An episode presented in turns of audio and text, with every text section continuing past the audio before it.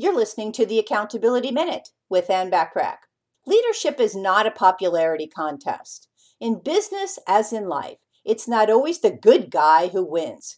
It's the guy or gal who makes the good decisions.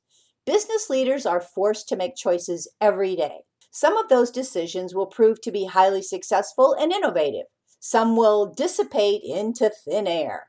Some may cause dissension in the ranks, even, while others have staff believing that they have a chimpanzee in the CEO's office. In the current dynamic and rapidly evolving business world, decisions often have to be made rapidly and without the benefit of a strategic agenda for managing change.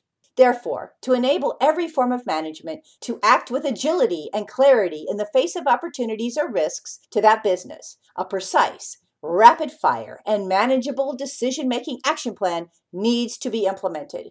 This applies to every form of business, from small to medium sized companies to even large corporations. In most cases, the decision makers don't have the luxury of a let's wait and see policy. In that time, multi million dollar opportunities have been and gone. A recent study of corporate executives by a faculty at the Harvard Business Review School found that an enormous shift has occurred in the policy making decisions of those responsible for signing off on the expansion and profit potential of corporate America.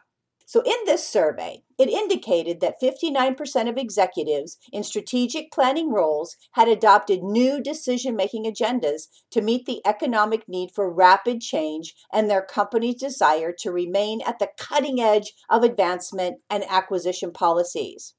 The research findings suggested that 10 points are necessary to provide the required maneuverability and flexibility required to keep pace in a rapidly evolving marketplace.